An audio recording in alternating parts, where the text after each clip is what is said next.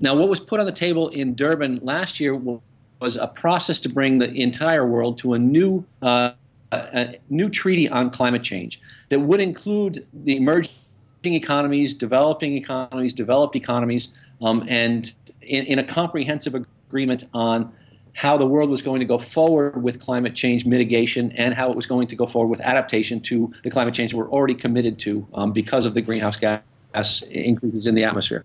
Now we're moving into a second commitment period. Things were a bit rushed in Durban, so they agreed to a second commitment period. And what they're supposed to discuss here is what are the emissions reductions targets for that second commitment period. How much weight or how much influence can the African delegates in Doha, how much can they bring to bear in order to to influence uh, the Western industrialized nations uh, in order to reach this n- very necessary compromise?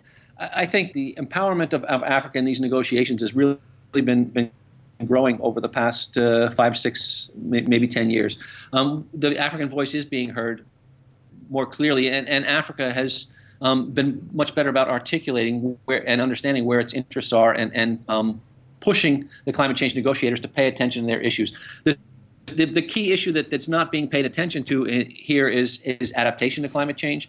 And we see much, many more resources being mobilized to reduce emissions and, and many fewer to, to support the adaptation. What do you mean by um, that, um, Louis, when you say adaptation to climate change, just so that we're not using kind of NGO speak? Certainly. So, so there's a certain amount of climate change that will happen even if the world were to get its act together and, and um, put in place meaningful mechanisms to reduce emissions.